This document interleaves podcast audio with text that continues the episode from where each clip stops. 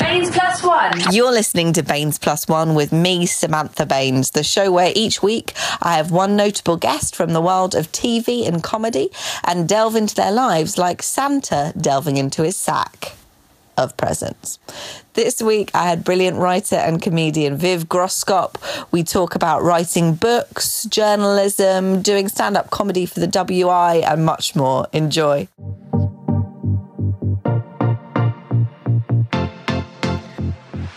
It's time for Baines Plus One with Samantha Baines on Hoxton Radio.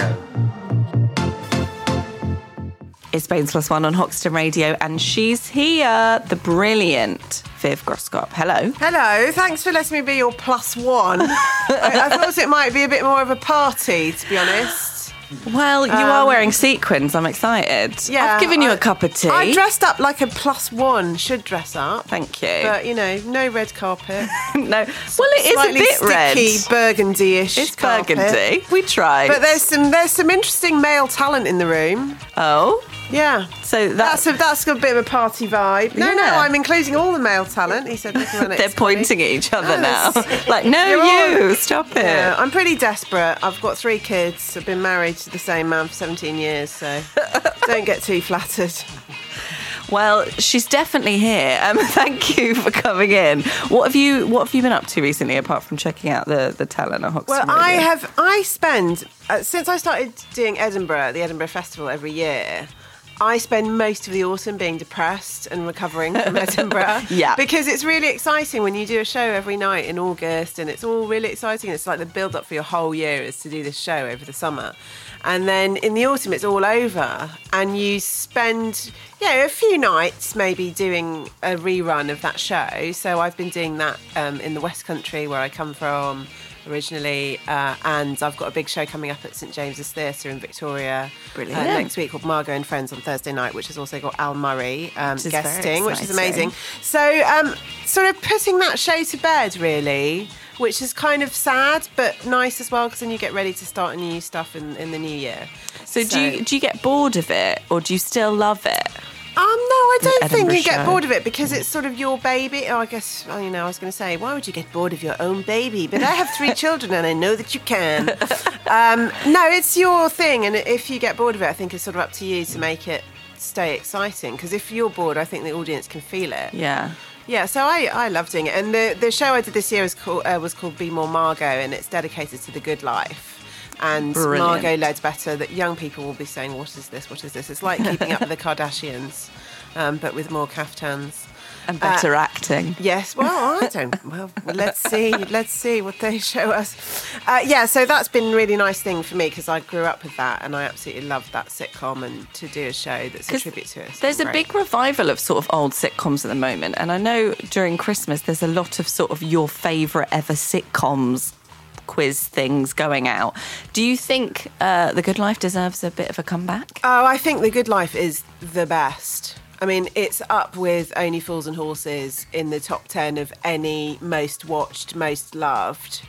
I think beyond a certain age, people don't necessarily know what it is because Mm. it was on air in the mid 1970s and it hasn't really stood the test of time. So, I have to say, I only know what it is because of some reruns that my mum got excited about. So young, so young. but I love it, and also a lot of people say I look like Penelope. I am a bit like Penelope You are a bit Keith Penelope sometimes. Keith, actually, which Yeah. is a great compliment. Yes, thank you. Uh, but it's it's weird because when you go back to look at it, it actually embodies this real kind of Brexit Britain that we're now going back into. It's very class conscious.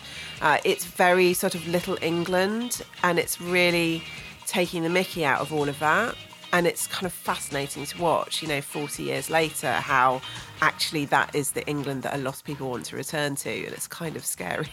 So, for anyone who doesn't know Margot, because obviously your show was Be More Margot, the character from The Good Life, how would you describe her? Well, Margot, for, for the younger listeners, she's a bit like Hyacinth Bouquet in Keeping Up Appearances. Hmm. So she's this matriarch character who's very posh and very intolerant. Um, her yeah, main quite cutting at yeah, times. very cutting. Her main passion in life is having a gin and tonic and a vol au vent at the right time every day. Which we can all sort of relate to, I feel. yeah, and fielding all the tradesmen who are coming to visit her house, and you know, she has her Christmas delivered from Harrods and all that kind of thing. So she's archetypal posh, really, in a in a way that I would have thought had sort of died out in British society and understanding, but I think it's newly resurgent. I mean, Theresa May is really an archetypal. Do you think she's Margot? She's totally Margot. Margot's a bit more fun, though, isn't she? I don't. Well, Margot's fun because she's a fictional character. yes, maybe. if Theresa May turned out to be a fictional character, she would be hilarious. it would be one of the top Maybe she is a sitcoms. very elaborate performance Mm. artist. Actually, let's hope. like Lee Nelson or something. Yeah, that would be a nice It's gonna surprise for come out. 2017, wouldn't it? If Nigel Farage, Boris Johnson, and Theresa May all said, "Hey guys, we're actually comedians. We're actually a sketch troupe. Our script was written by Steve Coogan. Didn't you love it?" We're taking our next show to the Edinburgh Fringe. It's called Brexit: How We Ruined the UK. No. Um, well, so you've enjoyed lots of success at the Edinburgh Fringe, and we're going to be talking about your shows and journalism and your Al Murray show and Yes, you everything. can ask me about anything you want. very excited. including any personal problems you may have. I'm not. I'm, Oh, not I'm an very obsession, excited. Anything you like. um, but first of all, we need to do the quick fire round. Okay. This is something we do with everyone. Um, I- I'll offer you an A or a B, and you just and I'll make it really intense, and you have to give me your answer. Okay, I'm going to meditate. Okay, please do. It's Oxford Radio. Baines Plus One. Hoxton Radio. She's here, the wonderful Viv Groskop. Hello. How, how, how do you say your name, your surname? Gro- uh, as little as possible. It's a very silly name. Um, no, you've correctly pronounced it. It's Grosskop, and it means fat head. Does it? Yes, which is very attractive. Wow. Where where's it originate from? Um, it's well. oh, Where are dear, your- Sa- Sarah, is I don't it know if we- Russian? if Is it a bit we can get Russian? into this. This this Oh. is like a three-hour story. I'm sorry. Okay. Um, in a nutshell, I believed it was Russian for my whole Yeah. life. And I dedicated myself to the study of the Russian language and also of the Russian gentleman for some time. Oh, lovely. uh, in an attempt to become fluent in Russian, I became so fluent in Russian that I could be mistaken for a Latvian. That's how serious it was. Wow. I lived in Russia. I worked for Russian Vogue for 10 years. Uh, I was well into it. And then uh, when I was in my mid 30s, we were contacted by a long lost relative in Canada that nobody had known about, who's called Bob Groskop, which is an even more ridiculous name than Viv Groskop. I love it. My Uncle Bob. Uh, and it turns out that we're actually from Poland. wow. So I wasted my entire life. but you can speak Russian. yeah, Oh, I Oh, speak Russian. because someone has left me a Russian comment on my Instagram. yeah. Can you translate it for me? Ну-ка, покажи мне сразу. I don't know what that Show means, me. but thank you. Okay. Show me the Oh, comments. great. I'll show it to you in the Yeah, break, and then great. we'll let everyone know what happened. Okay, it probably says, hello, I am a troll. It probably says, "You are awful. I hate you," or something. I will, I'll make it up. and I just wish I'll make it up if it says that. It's something wonderful. Um, right, it's time for your quick fire round. Okay. Are you Quick safely fire. I'm ready meditated? for the quick fire. okay. You can do it in a Russian accent if you like. Okay. So here we go. Viv Groskop is your quick fire round. Tea or coffee? Coffee, Facebook or Twitter? Twitter, Cats or dogs? cats. Writing or comedy? Oh, God. Comedy, Early bird or night owl? early bird. English or Russian? Oh, wow. Uh, Mm. Russian, Car or train? car, City or country? city, Pen or pencil? pen, Chocolate or crisps? chocolate, Half empty or half full? half full, TV or radio? TV. Ketchup in the cupboard or in the fridge? Cupboard, always. Are you barbarians? Adventurous or cautious? Adventurous, Jaffa cakes, are they cakes or biscuits? biscuit. You passed. Um, let's talk about Guys ketchup. have got some sick ideas. I know. with Those A's and B's. I think that ketchup should always be in the cupboard. I agree with you. Some people very strongly think it should be in the fridge. Discuss. They are waiting for some kind of weird apocalypse, those people. They're trying to prolong the life of the ketchup beyond all necessary prolongation of ketchup Yeah. life. It's. I, I feel like it's got so many chemicals in it. It's never sure, gonna. The worst thing, I don't really mind where you store it. It's about the temperature of serving yes. because it needs to go to room temperature. Some people like it cold with a hot No, chip. these they're not people. they I mean, they're barely human. I'm inclined to agree with you.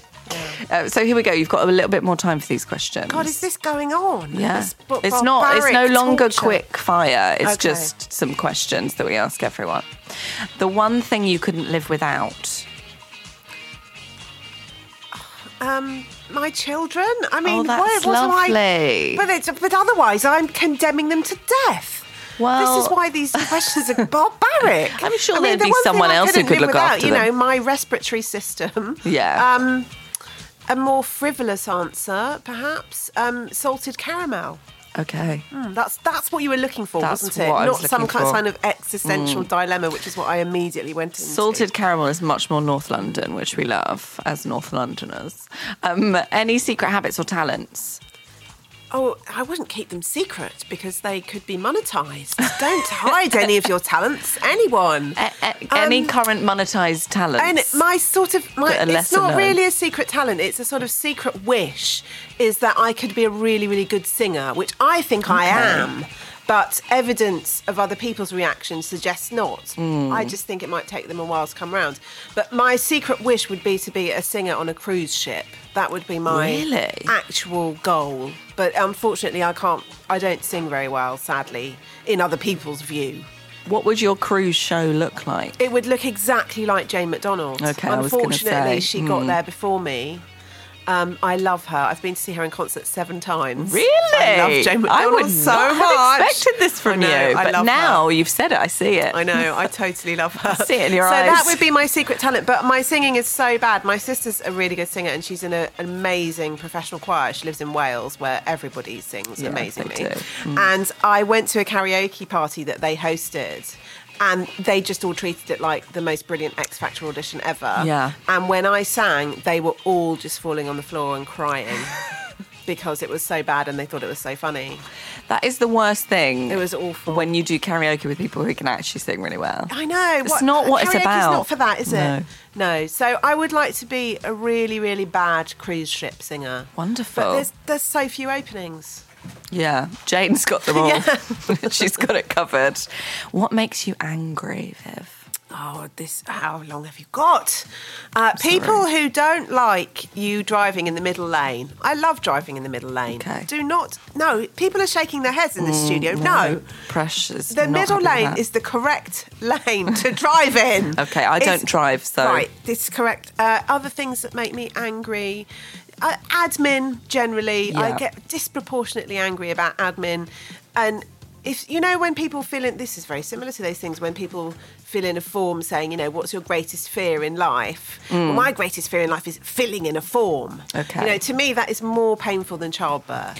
What about if I I hate took filling the in the form and I put it on the radio and then we filled in your answers? I don't mind. I, I, talking to people, I'm fine with. It's sitting down and Yeah. filling in a form that I just hate. I've been it. putting off my tax return Yeah. for a long time. I haven't even sent Don't my even receipts Say to my. the word. Um, what's your biggest guilty pleasure? Oh, I don't believe in guilty pleasures. Okay. Again, it's a bit like the secret talent. Let your talent out. Don't have any guilty pleasures. What's your Why secret? Would you feel your biggest guilty? proud pleasure then? Um, well, I mean, as I love Jane McDonald, and Yeah. I love um, trying to think of things that people think you shouldn't love. You know, like I love loose women and. I love loose um, women. Is the, yeah, but you just love things associated with Jane Jane- McDonald. That's true. There, there is a through, through Sequence. thread. We've we- reached the end of that thread, though, haven't we? Because Reality that's pretty TV. much Jane has ever all she's ever done. Um, no, I, I really like kind of quite trashy things, and I Okay. don't believe that they should be disparaged just because they're trashy. I love What's- Radio Two. Is that Love trashy? Radio Two. Well, it's not trashy, but I think it's seen as being sort of a bit embarrassing and a bit middle aged. I mean, I feel like Kiss I won't is accept a bit that. is a bit more trashy than Radio Two. I love to confess Kiss. to. Yeah, I love With Kiss. Gene Simmons. Everyone loves Kiss. Did you watch I the went to programme- the Kiss Halloween party. That's hardcore. Hello. Did you watch It's the great. program where he was the mentor and they, all these children were trying to be in a rock band and one of them was called the Emperor? No. Oh, I'll look it up for you afterwards because that is genius. If you One love of them Gene was called Simmons, the Emperor. He- that was his rock name. That's amazing. yeah. Um, and final question: What would your rock name be? Oh, my rock name. Well, the the Empress. Okay. Perhaps is quite a good one, and mean, then I that's could perfect. do a duet with the Emperor. And we could be mentored by we'll Gene Simmons. put it for live on Hoxton for a- Radio. yeah, for a cruise ship tour. with Jane. Yeah. on backing. yeah. Hoxton Radio. Baines Plus One. Hello, you're listening to Baines Plus One with me, Samantha Baines, and Me, Viv Grosscop, who is your plus one. there you go. I let my plus one say their names and everything. they get to talk So on the generous, radio. so generous. Um, now it's time for interview proper, Viv. Okay. I've just been a bit distracted looking at the tour dates for Jane Jane McDonald's McDonald. 2017 tour entitled the Making Memories Tour. Oh, and I'm that's thinking I might lovely. go to the Blackpool Opera House. Wouldn't you want to see Jane? at the Oh Blackpool Opera wow! House? Yeah, I'm so ready for that. I don't think I've been to Blackpool ever. The Opera House that would be awesome. No, Jane McDonald in the Blackpool Opera House With a glitter singing a ball. tribute to Cilla Black. Yes. It doesn't get better. Let's all book on now. Any Jane McDonald fans listening, do tweet us at Samantha Baines at Hoxton Radio and at Viv Grosscop. Yeah, please. Let's let's all Friends chat about for Jane. Um, so interview proper, not about Jane. Right. We're putting her to one side for a second. Okay. Because we need to talk about you do lots and you do lots brilliantly, which I like. I'm not going to contradict that. Okay, that's fine. You don't have to. I personally wouldn't I'm moving have said on. that, but you know, So you're you're quite a prolific uh, writer and journalist, and is that what started everything off for you? I love it when people say this because I always think when they say, "Oh, you've done lots of things and you're so prolific," it's like saying you've done loads and loads of things, but none of them have really worked that well, and none of them have been particularly significant. Um, No, your writing which is very true. significant. Well, I have I have done a lot of different things. I started out as a journalist. Well, I started out as an editor actually, because you know we were talking before about secret talents and don't hide your talents Yes. away. Well, I was very much of that whole sort of don't do the thing you really want to do because you're scared of it. So I started out as an editor um, on ma- magazines and newspapers. I used to work on Esquire magazine, and then I worked on I worked on the Daily Express. which- Wow. which was awful, and that was before it became really awful. I mean, this is Great. about 20 years ago when it was actually a left wing newspaper. Unbelievably, I know So what you're young saying people is it's believe not your fault. well, no, it- what's happened now is definitely not my fault. Um, but then it was it was still a pretty awful place to work, but it wasn't quite as bad as it is now. But It was Okay. quite close. So I did that, and then um, I actually got made redundant from the Express, which was the best thing that ever happened. was to gonna me, say. uh, in my mid twenties, and I went freelance, and I thought I'll go freelance for six months and see how how it goes. And started to write for people I really wanted to write for, and started to write what I really wanted to write, and you know sort of 15 years later, here I am. And then eventually, all, all of that led to me in my mid 30s, sort of 10 years after that, thinking that what I really, really wanted to do was comedy and performing, and then having the guts to go out and, and try that. So lots of people talk about your writing voice. Do you think you have one? How do you find it? Um, I was going to say, yeah, lots of people do talk about that, and they're all a bit silly. Um, I I know what people mean when they talk about writing voice, but it is a, I think it's a, quite pretentious, and it's another way of mystifying the writing process and making it seem like it's something that other people do. Um, your your But do you writing think- should just express whatever you want to express in the way that only you can express it. And if that's voice, then great. But you don't have to call it anything, just write. And did you do you think you expressed yourself straight away, or do you think it took a while to well, kind it's of? you know, there's so many different kinds of writing, and especially now that you know, I'm sure people notice themselves. You write in a different way on Facebook to the, the way that you'd write in an email, to the way that you'd write a letter to your boss or something saying that you're resigning Hmm. or something like that. Um, but uh, when I've worked as a journalist, yeah, you write in your own voice and you write what you want to write, but you also tailor it for, for the publication and for the audience. But the more established you get, I think the more freedom you have to write whatever you want to write. And I feel like I've kind of got that now. and what's your favourite thing to write about? Because obviously you do a lot of TV reviews. My you- favourite thing to write about is slagging off Downton Abbey. That's probably been my happiest. Uh, I didn't think it would be the happiest part of my whole career, but I loved it. I ended up because I've always written quite a lot for the Guardian, and they were expanding their TV coverage because I mean, I, young people weren't listening to Hoxton Radio, won't believe this, but there used to be sort of one TV review a week written by one person, and they would choose one program that they would write about. So they actually quite late in the day expanded a lot of their TV coverage and started pretty much reviewing everything. and it was uh, Downton Abbey was one of the first that was a review blog. So every single episode, you could go online and there would be a huge piece dissecting it, and then a massive community of sometimes thousands of people all saying what they thought about it. And that's So actually did you hate that's- every episode? um, in the well, I started blogging it in the beginning because I thought it was really good. Okay, good. You know, because the first series I love was it. Hmm. surprisingly good, and quite a lot of money went into it, and it was all very exciting because we hadn't had something like that since Brideshead Revisited. It was like a real. I mean, it is a huge commercial success. It's one of the biggest And gone all over the world. British successes, you know, of the last twenty years in television terms. It's made an absolute fortune. It's sold in over 150 territories. It's huge in China. Um, people in China have started hiring butlers because they want to be like in Downton Abbey. It's, it's mad. So it's become one of our biggest exports. So in the beginning, it was it was very interesting, and it was sort of dramatically interesting, and almost kind of historically interesting as well. But then, and then it just took a ter- terrible turn, um, and th- the real turn it took uh, was when Dan Stevens, uh, who played cousin Matthew, if Yeah. you remember, uh, he he developed uh, incurable paralysis uh, and was debilitated. He was never going to walk again. And then towards the end of the second series, he felt a tingle. And it was all coming back. And he was like, oh, suddenly I can walk again. And that was the moment when you realise, oh, actually, this is a bit silly. but then didn't he die in a Then he car died in a crash? car crash. Okay. Spoiler alert. Yeah, soz. Yeah, then he died in a He managed to because his tingle had returned, he managed to father a child. Do you think he was like, I want to leave. I don't want to leave. I want to leave. Oh, well, I think Dan Stevens very, uh, con- and I've interviewed him a- as an actor. He doesn't admit to this, but I think he consciously wanted to go becau- before he became solely associated with Yeah. that program. Um, anyway, so then it went on for s- another four series after that. And uh, it just became hilarious. The, the thing I loved most about it is that every scene lasts about three seconds long. If you watch it, you'll realise that once I've said it. I've ruined it for you now, haven't I? Please do. Well, I've, I've seen it all and I've Okay. just loved it. So I feel like I'm not Okay. going to rewatch it because I want to keep the memory alive. Okay. Have you reviewed episode four of The Crown? Oh no, um, I haven't watched. a- oh yes, I do know that you're in it, aren't you? Yes, because I've seen. Because I'm hoping for a nice little Yes, bit. Normally, um, I'm just referred to as poor Venetia's flatmate. Okay. Oh, Well, I Who have comes to check this to a out. Um, bad end? I've been waiting to binge watch The Crown because I know that once I start it, I'm scared of your of your review.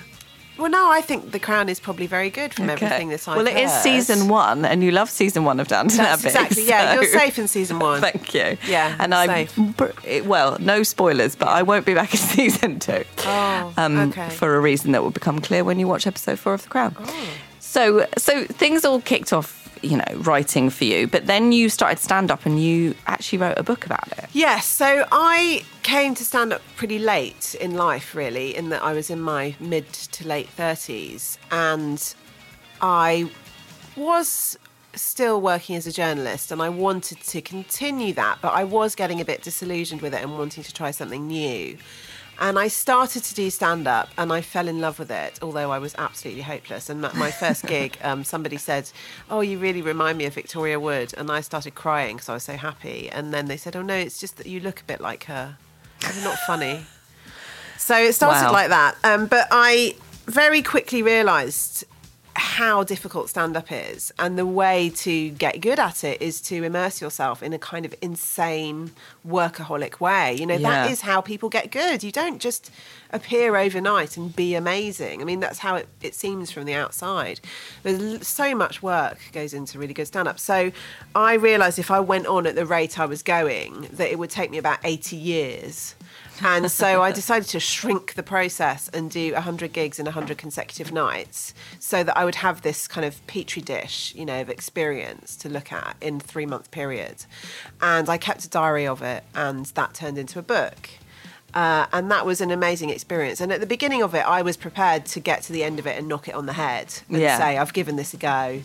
Thank you and good night. Um, I'll go back to just looking like Victoria Wood. Um, thanks, guys. Uh, but by the end of it, I really thought, actually, I love this and I feel like I have something I need to say I want to develop this, and and it just went on from there, and that was five years ago. Yeah, so the book is I Laughed, I Cried, One Woman, 100 Days, The Mother of All Challenges. And it went down incredibly well. And, and obviously, you've stuck at it.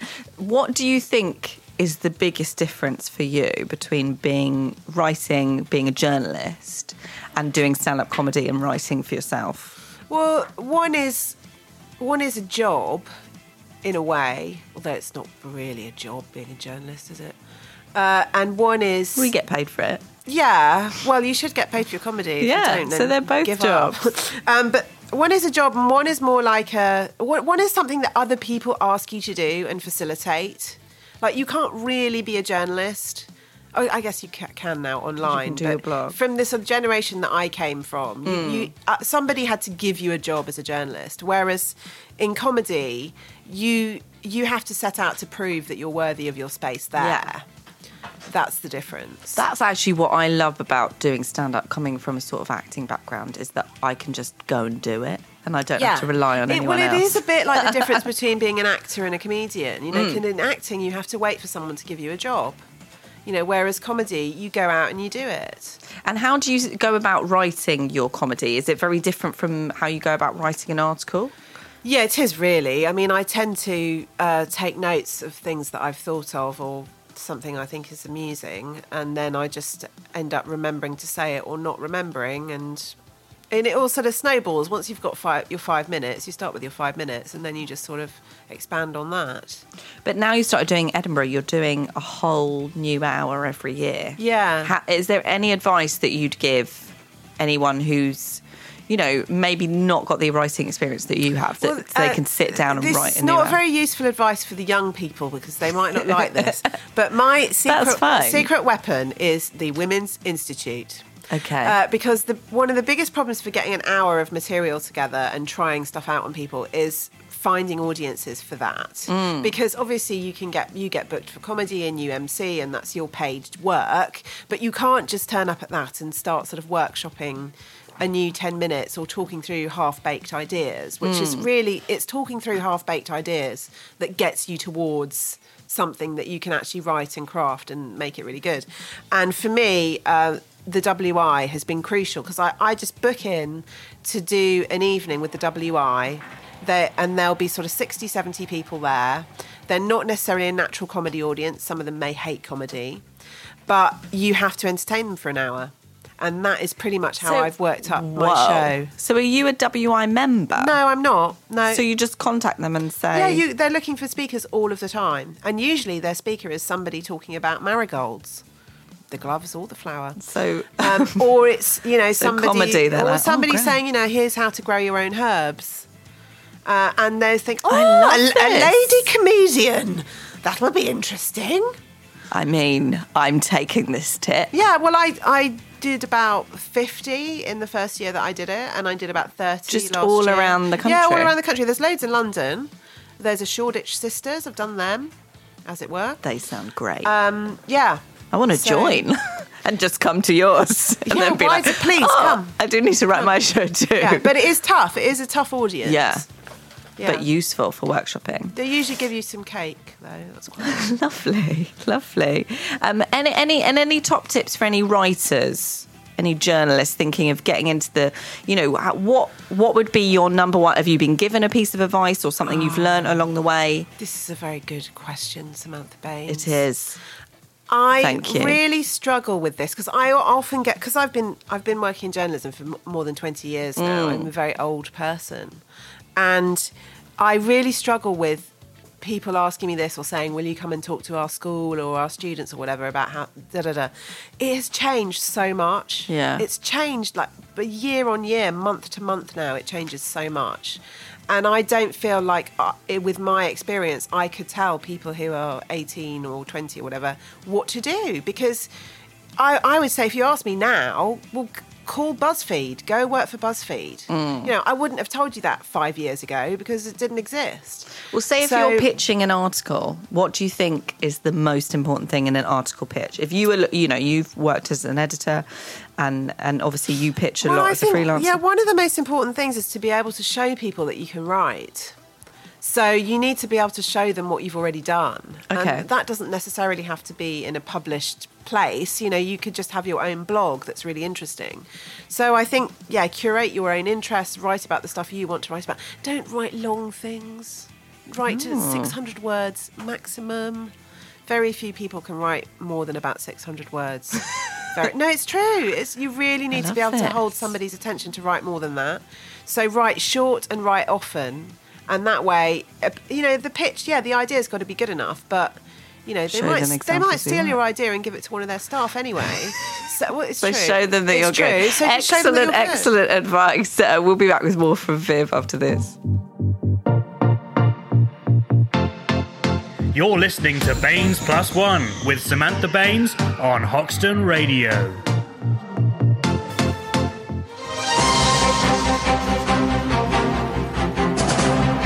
You are listening to Hoxton Radio. It's Baines Plus One. It's time for the news, hence the newsy music. Here are the headlines with Viv Scroscott. Size matters to most men. Chill out. Stop whining. It's not just my spidey sense that's tingling. What's in a name? A whole lot of free advertising, apparently. And return to sender somewhere. Those are the headlines. Uh, as always, we bring you the most important news. I think people are of going to the be day. worried that the world has come to an end if those are the headlines. Don't worry, we do it every week. They're Okay. used to it. Um, I, I like to bring the light-hearted side of the news because the news can be quite depressing, but important to watch on TV. So I feel like on this show, we're going to bring you the stories you might not hear about. that might there's be not- entertained there's by. not that much about Aleppo. No, in, in this, is not there, so much. really? No. not really the brief. Um, s- weird segue into size matters to most men. So this is Lucas, a tech blogger and data enthusiast. Oh, sounds like his Tinder profile.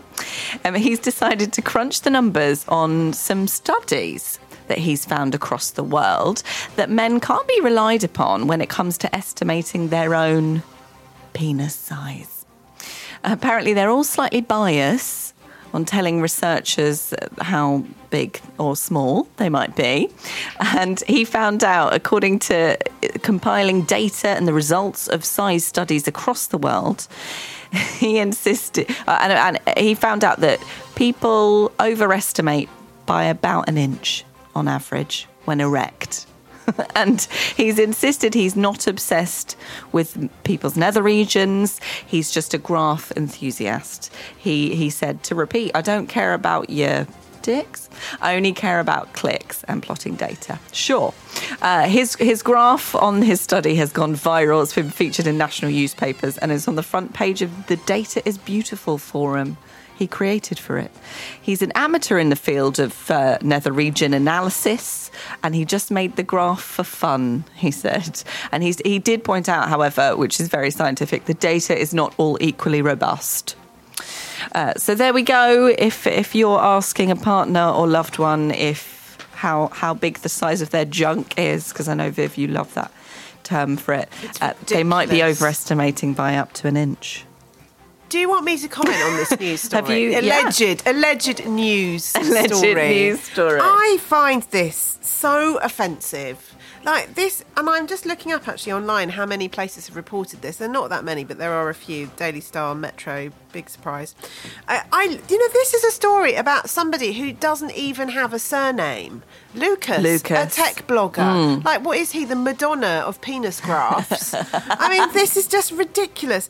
And there is no scientific basis to any of this. Well, he's taken data from studies. He just likes data. No, he doesn't. He just likes creating memes, I think, is what this is really about. It's so pointless and ridiculous. And we could have told them this anyway. I couldn't we? mean, yeah, it's not, the results aren't a shock. But and it's so ridiculous. If you really did want to prove that men lie about their penis size, then you would have to measure every single one, wouldn't you? And that's going to take ages. Yeah. And how, you know, how do you scientifically do that? You'd have to come up with like exactly the point that you measure it from and to. And also, who cares? Who cares? Maybe poor Lucas, tech blogger, is just trying to make the world of data seem a little bit more exciting. No, he's released badness into the world. You know, with but this. normally all he has to look up are, you know, the the ages of people who click on a certain button on a website. Like maybe he's just trying to be like, guys, data can be fun too. Just to give people a mental picture of what Lucas has actually created, it is a graph. It's a graph. that creates a picture that looks like a penis. Yeah. That's all he's really done this for. I mean, No, my, husband- thirteen-year-old son could have done this. he, in fact, he, that probably is what he is doing in his bedroom. Is his name Lucas? He's quite. He's, it, no, it's, it's his pen name. My husband is a data analyst and he probably would enjoy this article, although he will pick out the faults of the data analysis. Um, so there we go. If you're interested in seeing a graph that looks like a penis, It gives data and penises a bad name. And penises already have many bad names, including junk. Chill out, stop whining. A beauty marketing person by day, blogger by night, has worked out how to turn water into wine. Apparently, her trick is l- simple but could be life changing.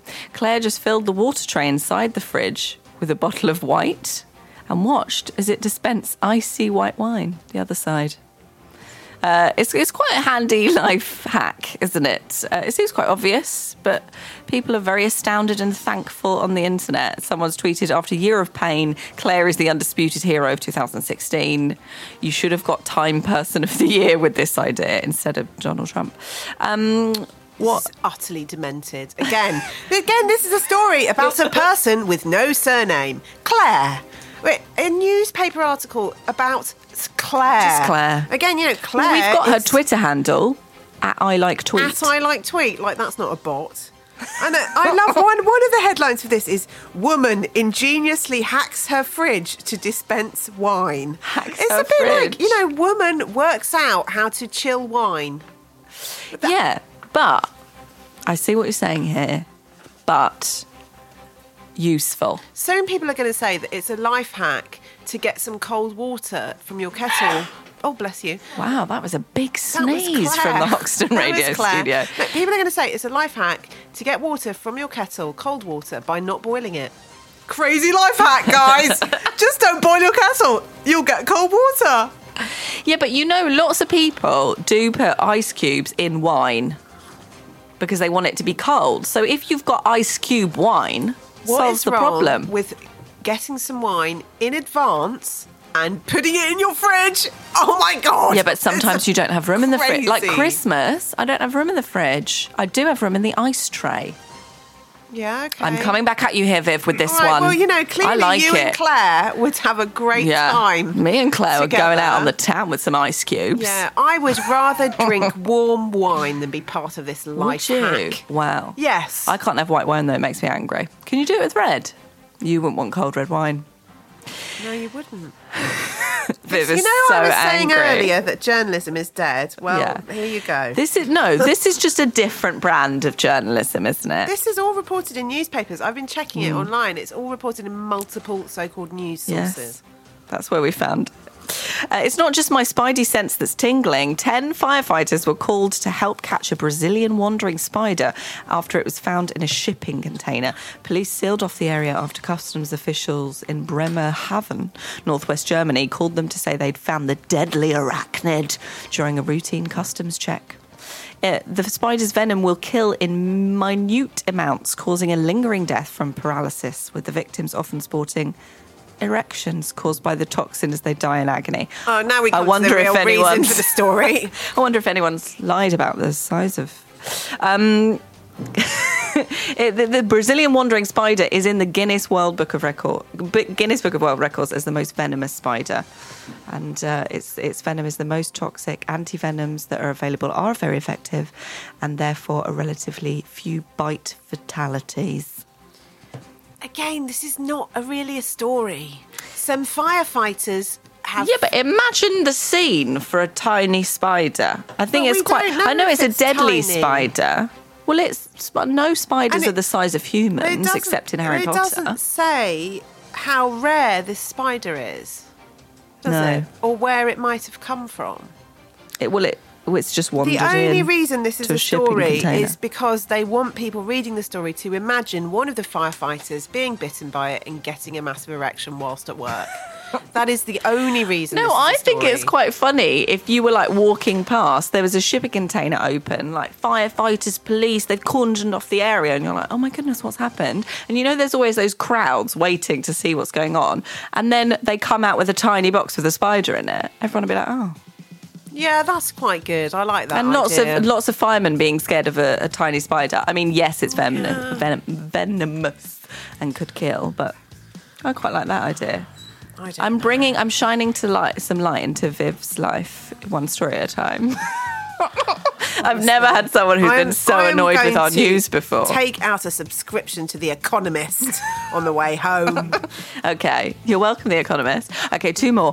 What's in a name? A whole load of free advertising, apparently. I think we, I think we might have worked this one out already, but basically, a super deluxe.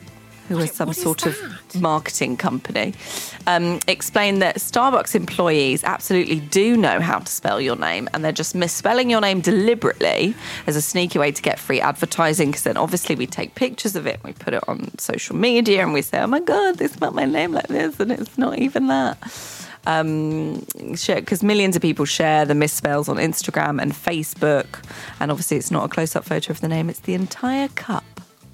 Did, had we Yeah, worked but this one out well, the thing already? is, this isn't news, is it? This is people know this, and I don't think it is deliberate either. I think it's just they just write it whatever but they sometimes say. they're so wrong. But I don't Like you'll be like Alan, and they put Patricia. really. Yeah. Some like my friend got a weird one. I think sometimes they do do it deliberately, and sometimes it is just a misspelling.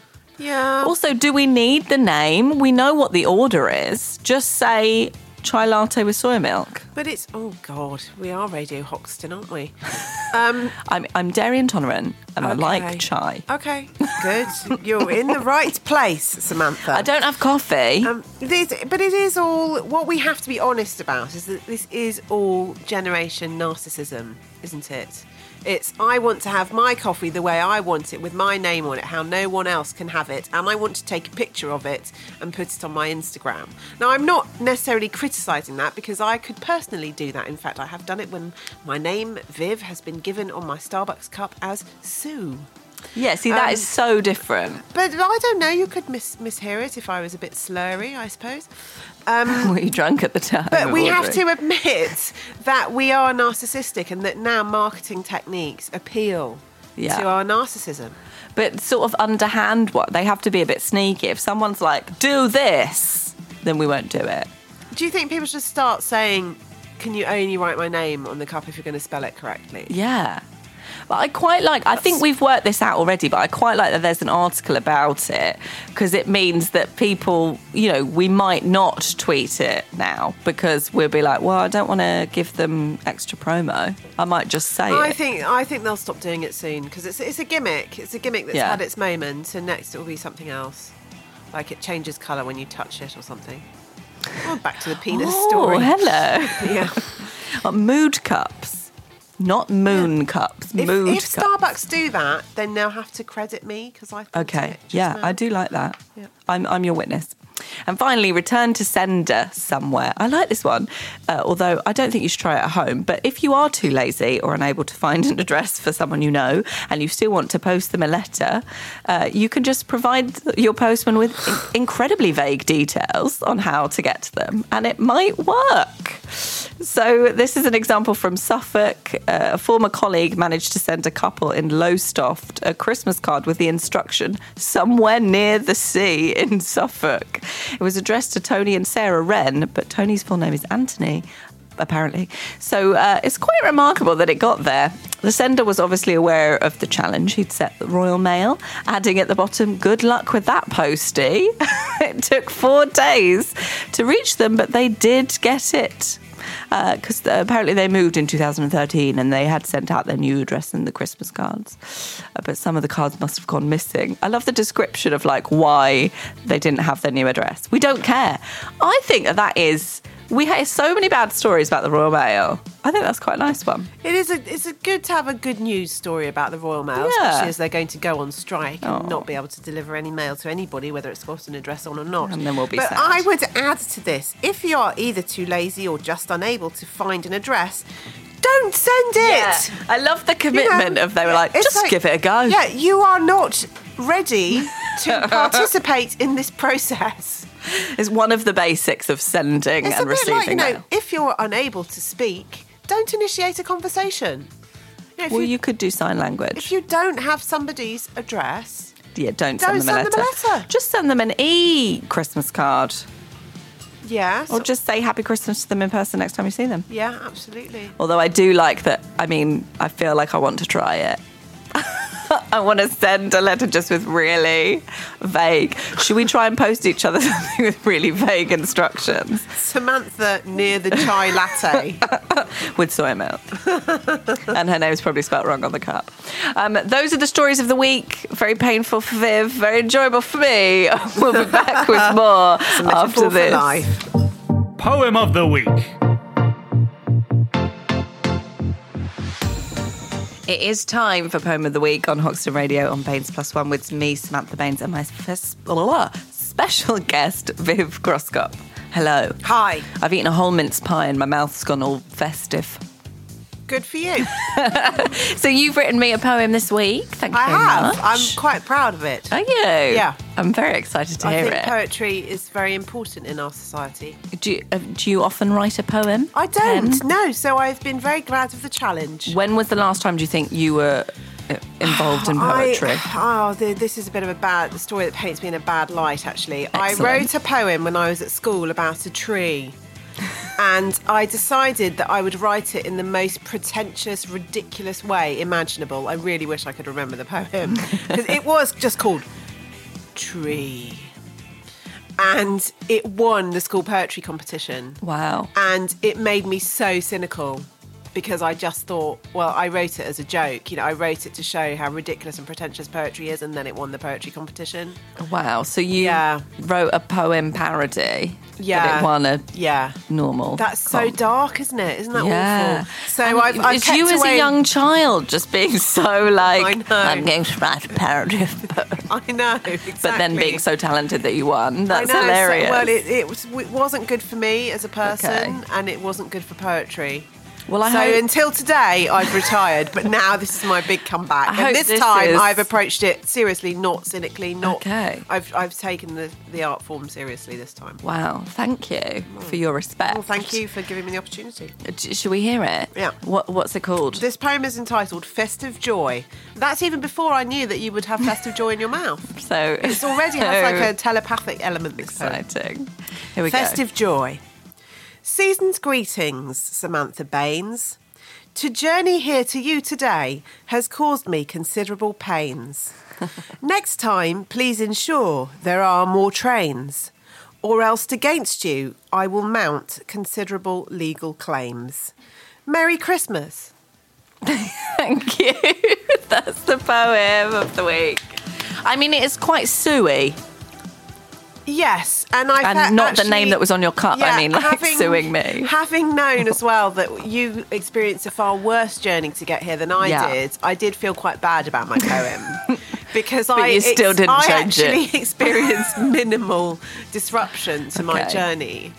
I, I mean, I'm sorry on behalf of the rail network and Hoxton Radio and myself that you experienced such Thank difficulty. you. Thank you. Your apology means nothing to me. Sorry for the delay this may have caused in your service. Um, okay, well, that's, I feel reprimanded. Um, so here's my poem. Uh, it's, it's not very festive. It is right at the end, but it's called uh, Married and Clueless. it's about my life. Here we go. Married and Clueless. When you get married, you become a love guru. Single friends in their masses turn to you. I'm sorry, but I don't know what he means in that text or where you should take him on a date next. Truth is, I didn't snare anyone at all. It just happened and he was fun and we had a ball. We fell in love, but I've no idea how. And yes, we argue then and now. Tinder looks fun, all that swiping left and right. I can't tell from her photo if she'll snore all through the night. And if she does, will it really matter? You'll get earplugs and igno- ignore the clatter. It's hard to advise when I don't have the answers. I'm no longer in the pool of dating freelancers. I know it's not that useful and really annoying, but we need to hear from someone who's employing. Someone will just. Something will just click and you'll think they're nice. Don't listen to anyone, is my advice. We all have opinions, but you know what works for you someone who loves you and who you love too. I wish this for you and for all of my friends. My relationship ain't perfect, but we are best friends. But enough of the soppiness. It must be the time of year. Let's down some mulled wine and eat ourselves silly with good cheer.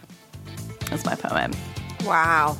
Deep, huh? It was quite long, Yeah. really. I mean, Sometimes they get longer than others. Sometimes Yeah. it just flows. there was a lot of content there. Is this your feedback? lot you of are the content. scariest. A lot of content means I, hated liked it, your but it was very full. unexpected use of the word employing. Thank you. That was uh, unexpected. Mm, Tried to throw in a little No. literary curveball. Yeah, it was great. No, and I, I felt that there was something very heartfelt in it of you being quite angry with your friends. Yeah. Because, and I agree with the sentiment in your poem as well, as a fellow married person, Yeah. that the only type of marriage you know about is a marriage to the person that you're married to. yeah. So you can't help any of those people, And really. People ask me for advice all the time, but I know you're an agony aunt, but I, I, have got none. well, that's they mustn't mistake marriage to your husband as Marriage, the to, marriage anyone. to anyone or relationship even No. with anyone. Yes. I find it a very difficult position to be in because I want to help, but I'm absolutely no help. I'm slightly worried that you've only been married a while, a, a few months even, is that right? Yeah. And you're already saying we're best friends. We've been together for six U- years. Usually people say that after about 70 years. We've been together for six years. Okay. That's our equivalent of 70. Okay. Well, I don't want to make it awkward, so I'll say that's fine. And I'm Yeah, we're best friends who like don't touch or love each other or have sex anymore. Is that, that's normal, well, right? that's some people's Yeah. version of marriage. If that's yours, that's another poem. Oh, Maybe don't for you next worry, time. Viv. I have a very active sex life. And I can say that because I know none of my family are listening today. Um, although my first stand up comedy set was heavily sexual Really? about my personal experiences. And Both my parents saw it and my sister. Oh, how was that? So I quite enjoyed the freedom of it. Yeah, I know you did, but what about them? I think it was enlightening. Anyway, we'll be back with more probably non sexual chat with Viv after this. Baines plus one. You are listening to Baines Plus One with me, Samantha Baines, and the marvellous. Viv Glasscarp. There she is. Is that my name? That is your name. We were so excited about finding Jane McDonald on Twitter at the Jane McDonald Yeah. that um, we forgot that we were on the radio. Um, Viv, it's been wonderful to have you on the show. Oh, it's been a great pleasure to be here. um, and what's what? What can we expect from you next, Oh, you know, other than your wonderful Christmas show with crazy, Al Murray? which we have to go craziness, and see. craziness is what you can expect. Craziness. next. Um, Will you be going to Edinburgh next year? uh, I don't know yet. I think I will go to Edinburgh. But I don't know in quite what form yet because I've got to write a book. Um, I've got a book. Yes, I've, I'm I've writing seen a book this. at the moment. Tell us all. um, Well, the, I can't tell you anything about it at the Okay. moment, actually. Um, it doesn't mean that it's completely fictitious and in my own imagination. It does exist as an entity, um, but it's something I've been working on for a really long time and trying to get off the ground, and it's finally happened. So that's probably going to be my 2017. and this is your second book, is it? Yeah, this is my second book. Yeah. And so, how? Because there's been a bit of a gap between the two. Well, my last book, the paperback was out last year, so You know, you usually do one version No, of Oh, I it, thought it was like a that before. hardback, and then you do a paperback a year later. Okay. And then there's kind of been a year gap. Yeah. Whilst I've been trying to get this other project off the ground. So how long does it normally does it take to? wri- I don't know. I've never well, it's written a book. Oh, anything How- from you, you know. how long does it do you take know you? the novelist Donna Tartt, who wrote *The Secret History*? Amazing book. You know, Yeah. she spends ten years on a book. That's quite. Um, but you know, some long people time. will spend three weeks. You know, you, g- I've, I recently read about an amazing uh, novel. I've totally forgotten what it's called, unhelpfully, where she said she'd carried it in her head for five years, but then wrote it in a month. wow. So it's any, it's it's whatever really. how long have you been carrying this in your head? I have been carrying this in my head for 15 years, actually. Have yeah. you? And Wow. I've tried to sell it uh, numerous times, and it's sort of finally. But now's happening. the time. Yeah. But we know the title, don't we? Because it's on your agent's website. Oh, you might do. Yes. I think. Yeah, you might do. To, are you allowed? To, No, that's- it shouldn't- Okay, I we're don't think not going it to say should be anything. on there. Well, it also says Nobody 2018. cares, really? No, it will be Is next that year. the? Yeah, it will be next It year. would be 2017. I was going to say, is it difficult to have a deadline, or do you find it useful? Like, you know, Oh, obviously you being a have to- journalist you have as well. to have a deadline, otherwise you'd never do anything. And if you don't have a deadline, you should set yourself a fake deadline. yes, to Yeah. help you work. And ha- and how does it differ for you writing a whole book to writing less than 600 I, words? I think you have to chunk it, you know. So you have to. It's not you. You can't think. Oh, now I've got to sit down and write eighty thousand words. Hmm. Um, you've got to write, you know, five hundred to thousand words on a regular basis, and just keep doing it and keep doing it and keep doing it and keep doing it. so how do you do it? Do you do it daily? I try and do some work on it every day. Yeah, but some of that is research, and some of that's writing, and some of it's rewriting and editing. So what's Oh, it's very arduous, Samantha. so hard writing not, my own book. I love it. So what's what's the end kind of goal for you? Do you have an end goal? Do you have a path My that you've got end in mind? goal is a joint tour with Jane McDonald. Possibly of uh, Book ca- tour? canal barges because the cruise ship thing is just a bit over. That's my end goal. A book tour or a singing tour? No, because singing. hasn't she Singing. released? Well, some she sort of- would sing, and I'm going to play the tambourine. Okay. Yeah. Has she released a book? This what we've done on Twitter today. I feel is the first step on this road. I'm so glad that I Yeah. could be a part Um, of Jane it. has had several books, I think. I think she's had several autobiographies. Have you I read think them? She'll ha- has, you'll find she's had a very interesting life. Yes, I have read many, you? many accounts of her life. you could be a ghostwriter on the next one. I, I don't think an artist as significant as Jane needs a ghostwriter. Do you think she writes it all I herself? believe she does. Have you ever ghostwritten for anyone? Um, actually, I have, but I, I cannot say who. I'm it's so really not very excited. exciting. Um, but yeah, the I world of legally- comedy? No, no, no. It's not. Uh, it, I Was did it it, a long serious? time ago. It was serious, and it made me realise I didn't want to be a ghostwriter. Is it? Yeah, it, it must be weird because obviously you do stand up and you uh, obviously write as a journalist under your own name. You're going to have two books out. Was it weird? Writing on someone else's. is it like doing some work in the office and then someone else taking credit Ba- for well, it? basically, ghostwriting is a bit like interviewing someone, but all of the interview bits get taken out. So it's kind of a transcript, really, but you edit it. okay. So it's completely different to any other kind of work that you would do. And it doesn't really feel like your work because it's someone else's words. So what they sort of dictate to Yeah, you? that's how ghostwriting works. Okay. Is that you people Yeah, get. but I'm sure some ghostwriters actually write the thing. well, it's very difficult to write it without the other person having spoken it to you because Hmm. you can't just make up their life. Well, you could. That'd be hilarious. But they probably wouldn't. They wouldn't sign off on it. Yeah, but I could say, oh, you know, I'd love a chapter on this time when I went to the Bahamas and it was beautiful and there was this really nice beach and I had a massage and I thought about what I wanted to do with my life and it was like a really important moment. You could probably write that into You're a not. chapter. You're just not going to get a six thousand word chapter out of that. do, ch- uh, do Unless- chapters have to be 6,000 Oh, words? it would have to be about. Yeah, unless that person was prepared for you to just invent everything. Hmm. That's the sort of ghostwriting I'd like to do. What- Inventive. but, but that's called being a novelist. Yeah, okay, fair. And that is very hard I work. see that. Um, so one day I'd like to write a book. Any top tips for me for book writing? Well, What's the I- process? I'm What do I trying need to do? remember This actor I love. Oh, I can't. Oh, this is so annoying. I'll tweet about it later. There's an actor who writes brilliant books Mm. about the process of acting and of being on set. Yeah. And it's like a sort of a celebrity memoir, but much more about the actual things that happen on set rather than just gossip. Mm-hmm. And and I lo- I think you could do something like that brilliantly. A sort of It's Like a practical. sort of a behind the scenes, which is about you and your life. You see, I'm Me and being my your agent life. here now. You and your life. Oh, I don't. But I what- don't know if I want to write necessarily about like a memoir, but something. Oh, so will you want to write something fictional then? yeah, maybe. Well, but, but what would be the process? Well, I think Come up you're- with a great idea, you're obviously, but then- already engaging in the process by compiling your weekly poetry. I would Oh, Ah, okay. suggest. Do you think I should do a poetry anthology? You could, yes, publish a collection of your poems. I mean, I don't know if anyone would buy that. Would they? Does it have to never sell know. well? Is that what you think about when you write a book? Well, it depends what your goals are. You know, some people some people need to sell a book because that's what they're going to live on to write it, and other people, you know, don't necessarily have to live off the proceeds of their writing.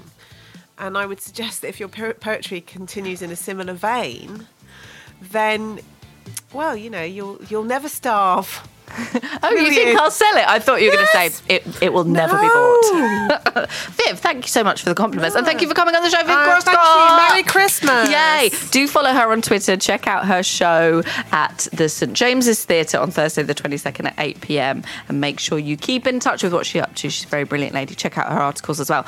I will be back after Christmas. Ah, have a Merry, Merry Christmas and a Happy New Year. And of course, keep it Hoxton Radio. Baines plus one. Thanks for listening to Baines Plus One with me, Samantha Baines. The show is originally recorded on Hoxton Radio, and the podcast is sponsored by Penguin in the Room, award winning marketing for the arts. Go to www.penguinintheroom.com for more info. Don't forget, you could follow me on social medias at Samantha Baines, B A I N E S, on Twitter and Instagram, and facebook.com forward slash Samantha Baines on Facebook. Please subscribe and leave us a nice review.